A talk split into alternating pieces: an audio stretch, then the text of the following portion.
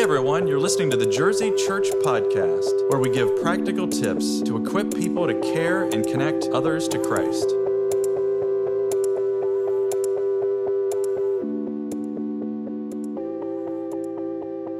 Well, hello everyone. Welcome back to the Jersey Church Podcast. It is great to be back with you.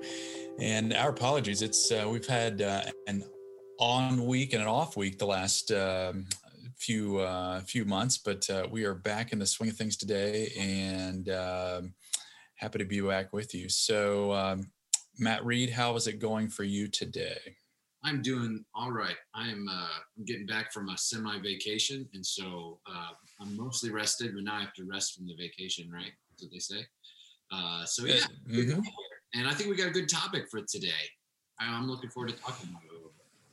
I really do. And I think it's the same thing. And this really is the sort of the capstone of this uh, particular outline in terms of, you know, season three, we uh, have been discussing, all right, what does it look like to follow Christ in a pandemic? And our outline was, uh, you know, connecting to Christ, connecting in community, connecting with your calling. And today we are going to move on to talking about uh, connecting with your uh, your commission. And this really does, this model really does follow the life of Christ and what we see uh, him modeling with his disciples. Obviously, it started out with uh, with them connecting with him, and then connecting in community with one another, uh, and then obeying what he had called them to do as he would uh, begin to send them out. And then when he is ready uh, to uh, to ascend, Uh, back to heaven, then he gives them uh, their final commission or final command. So, um, so Matt, let's talk a little bit about, let's, I think a great place to start today would be just to talk about this idea of commissioning and what the Great Commission means for uh, us as believers today. Yeah. And so whenever we talk about the Great Commission, uh, we normally people are referencing Matthew twenty-eight. Uh, verses eighteen through twenty. Um, and that's where it says, Jesus came near and said to them, all authority has been given to me in heaven and on earth. Go therefore and make disciples of all the nations, baptizing them in the name of the Father and of the Son and of the Holy Spirit, teaching them to observe everything I have commanded you. And remember, I am with you always to the end of the age. And, you know, there, there's something like this at the end of book of, uh, the book of Mark. But um, the reason we we use the Matthew one a lot is it's literally the last thing that uh, is written in the Gospel of Matthew.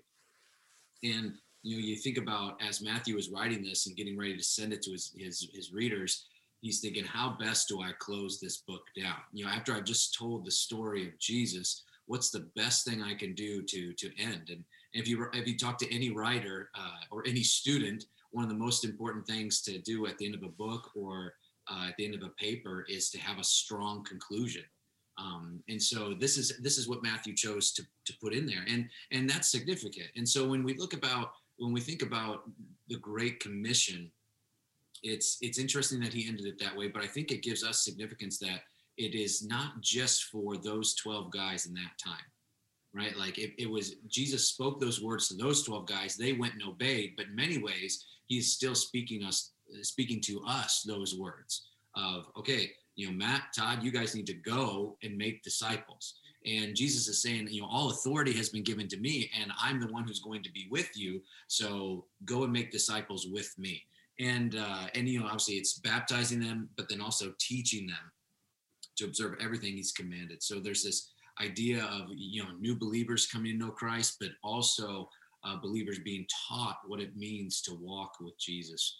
Uh, and that's what the twelve were commissioned to do, and that's what they did. I mean, they turned the world upside down, going and telling people about Jesus and making disciples.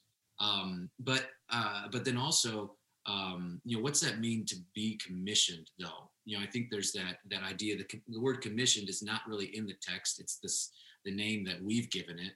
Um, but that idea, if you just look it up in the dictionary, which is what Todd and I did, um, you look it up in the dictionary and it says the act of committing or entrusting a group or uh, person or group uh, with supervisory power or authority. You know, another way of saying it is an authoritative order, charge, or direction.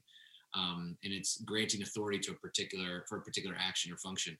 And, and so when we look at this, Jesus is giving us authority to go and do something. So the King of the universe is sending out a decree that's saying, this is what you're to do, you know, and I'm giving you authority to go do it. And, and so, and, and that's not just for special people. It's not just for those twelve. Uh, it's not for uh, people who have gone to seminary, or uh, just for people who've gone to seminary, or people who are uh, pastors. You know, he doesn't give any kind of, um, uh, what's the word? I'm not sure the word I'm looking for. It, he doesn't give any kind of category here.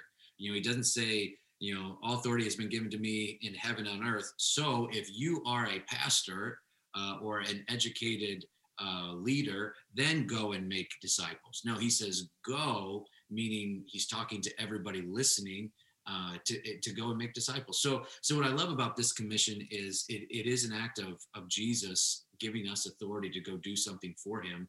He's going to empower us to do it. And it's meant for, for everybody. Uh, it's not meant just for um, pastors or special people, uh, but for, for anybody. So anybody who's a follower of Jesus, obviously. So what are your thoughts? Yeah, no, I, th- I think it's well said. This is something that we, uh, we definitely touch on in every new member class. And, um, and it's interesting, the discussion that, that can oftentimes ensue after the fact of just seeing that light bulb go off in Uh, some people's minds in terms of never really hearing that before, in terms of the Great Commission being given to all believers. It was, uh, I think, somewhere along the lines, uh, that could be a, a whole nother podcast or multiple podcasts. All right, so where along the lines did we get this divide between, you know, sometimes you've heard it referred to as clergy and laity, or um, Uh, following Jesus as opposed to being a disciple of his that is uh, is commissioned, is really commanded. I mean, these are Jesus's final words uh, to uh, to make disciples, and so I think that could be a surprise. And I think uh, another eye-opening um, aspect of this is if we take back to our last podcast and connecting our calling with the Great Commission. Mm-hmm. And I mean, imagine seeing the difference between a an attitude or a perspective or an approach of seeing disciple making as uh, something we do primarily through the local church, you know, while we're at church, or, you know, um, uh, in that area, versus disciple making as a part of our calling. I mean, you talk about a potential paradigm shift. You know, instead of living between, uh, sometimes it can feel like two different worlds. Okay, I'm going to the church building, and uh, everything about um, growing in Christ and making disciples primarily takes place there, as opposed to being sent off to make disciples as a part of our everyday lives. Yeah, and you're referencing the idea that our calling is our everyday kind of got what God is yes. to do. It's yeah, your, exactly. Your everyday life versus, yeah, yeah, I, yeah, you're right. That is a big paradigm shift. So, I mean, I think the more those two worlds can overlap, the better. Um, you know, thinking in terms of um, sending off disciple makers into the community as uh, business owners or business leaders or teachers or Uh, those that that might work in uh, technology or or with uh, with the media uh, or stay-at-home moms or, or just any calling that someone has received, I think it puts a whole new light on the significance of what God's called them to do. It's not just to um, love and serve others uh, in our vocation or in our calling. It is to Uh, make disciples as we go about that calling. Uh, and, you know, I oftentimes wonder the state of the world we're living in right now.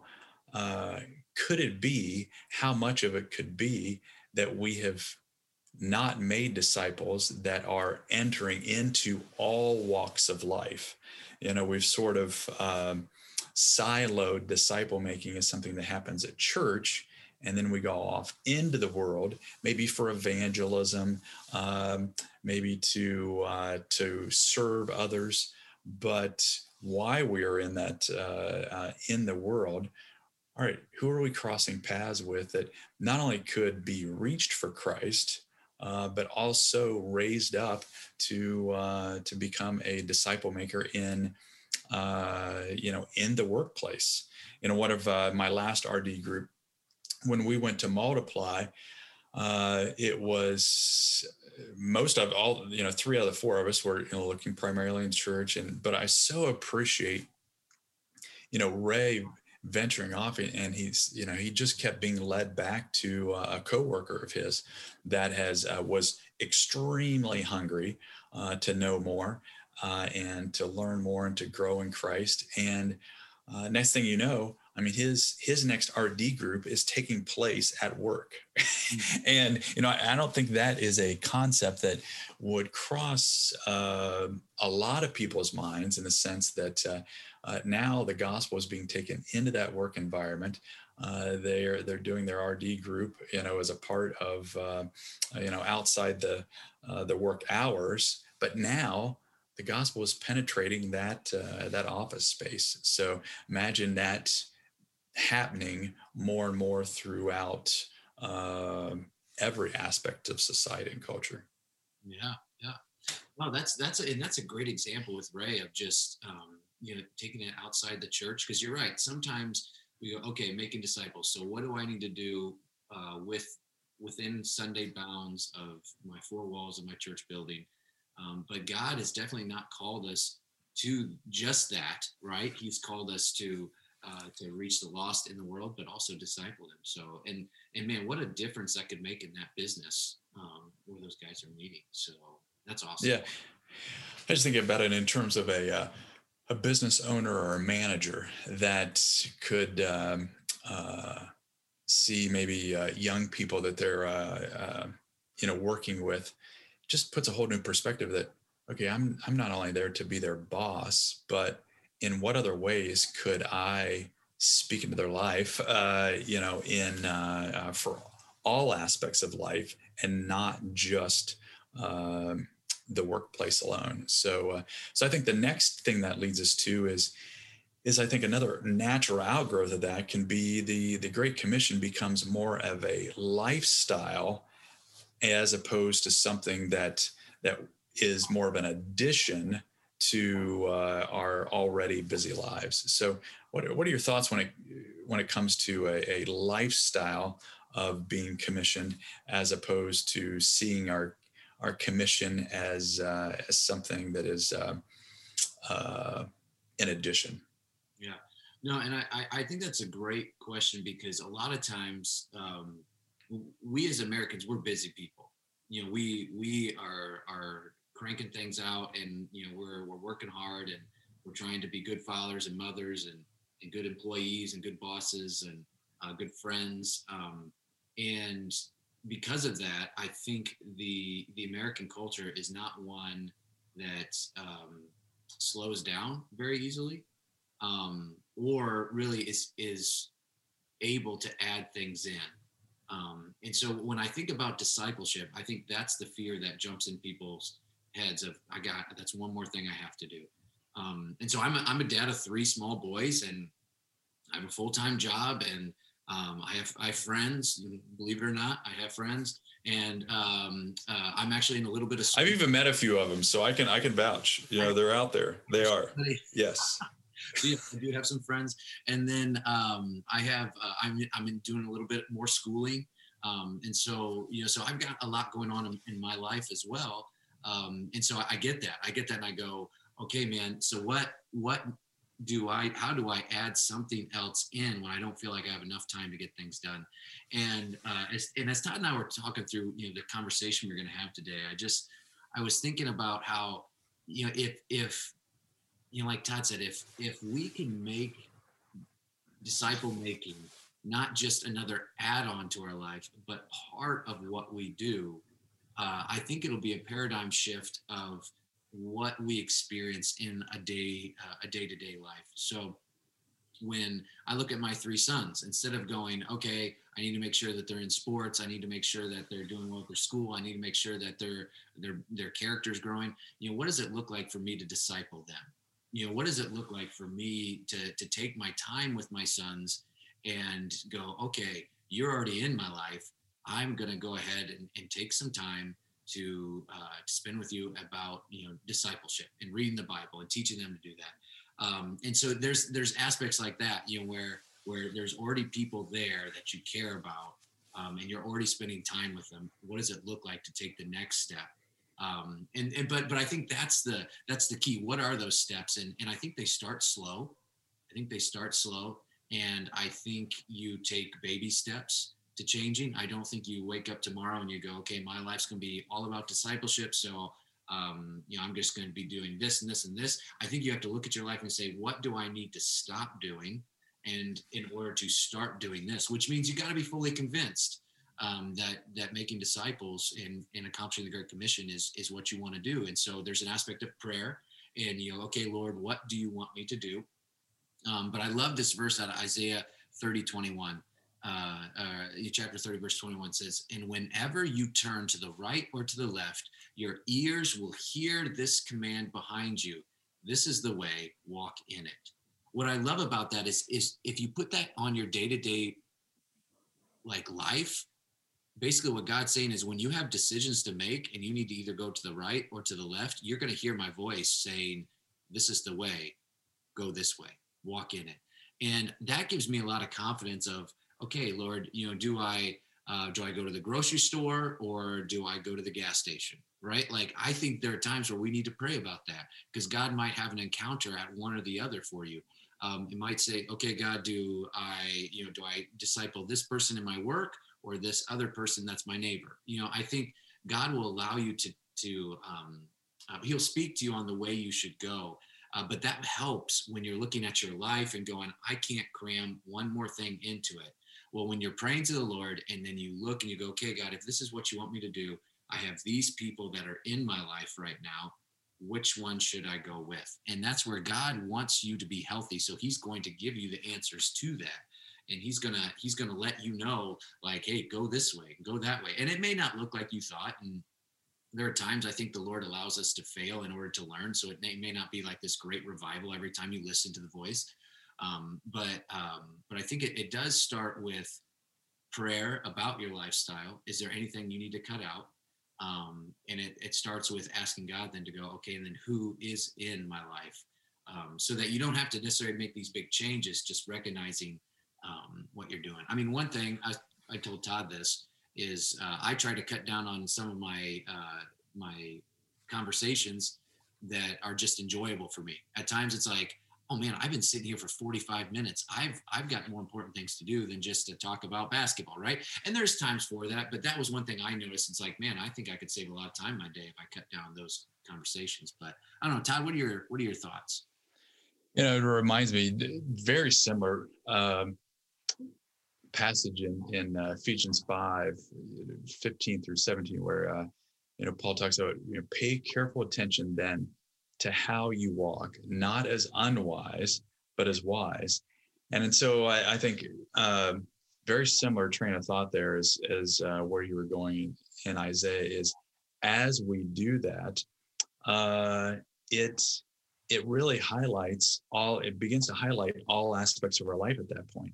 You know, no longer am I uh, uh, just focused on following Christ here, and uh, and uh, somehow my my work is uh, my calling is different. But as I begin to think about, all right, what I've been called to, who are the people around me uh, while I'm doing that, and uh, s- some of those people may consist of your one, or may consist of uh, of other believers. There's been other R D groups when they have multiplied, uh, they have felt led to uh, to go with family members uh, that are that are outside Jersey. They've felt led to go with um, uh, people from their neighborhood. Uh, there, there's another one right now doing outreach to uh, people that they uh, graduated high school with, and that was decades ago, you know, but that's their friend group. And so they just started, just like you said, they've started with the people that they already spend time with. So that um, I've oftentimes said that you could have a, you could r- draw a circle around your faith community, you know, who you hang out with from church. You could draw a circle around your neighborhood and those that you live by. You could draw a circle around your activities. You know, um, our age, it's a lot of times, especially uh, the stage you're in, a lot of times that is um, uh, around the school and other parents that are uh, that you hang out with uh, from uh, from your kids, you know, activities or sports or uh, uh, or music. And but I think the more those three circles overlap, the better. Uh, there's been times in, in Jewel and I's um, life where they have been more separate than together. And and that's difficult. I mean, it's almost like you're living in three different worlds. And uh, and it just so happened to be that way, just based upon, you know, where we lived and where we were uh, working and the school our kids are going to. But uh, but the times where Um, all right, we we worked with um, the same group of people or similar groups of people, and we we did ministry uh, in uh, in that same circle. It was uh, it was just a different outlook, you know. It, it, like you said, it wasn't. It was less hectic. It was uh, less relationships to uh, to keep going, and uh, you felt as if, all right, this disciple making, this this following of Jesus really is. Now I do uh, am paying more careful attention and closer attention to uh, my actions here, here, here, and here, because, I mean, there's people watching in, in um, every one of those uh, areas of life. So I think it it makes for a, a more well-rounded walk with the Lord, and, uh, and one that um, can't help but uh, uh, but be focused on other people as we're going about it and looking for people in those circles. Yeah, yeah, and I think, man, I, I think you just nailed it. It's it's and that's what makes it doable. That's what makes it. You know, I I don't think God expects us to, you know, we to do these huge big shifts in the sense of adding something in. And you know, there are people who have done that, and I feel like sometimes the church, we do ourselves a disservice because the people we put on stage and the people we praise, look at what this person did. They started their own organization and they started their own big discipleship movement and they did this and this and this. And, and, you know, most people aren't going to do that. I mean, let's just, even you and I, Todd, we are not going, more than likely not going to do that. The majority of people in, in history have just been people who impact their immediate sphere of influence.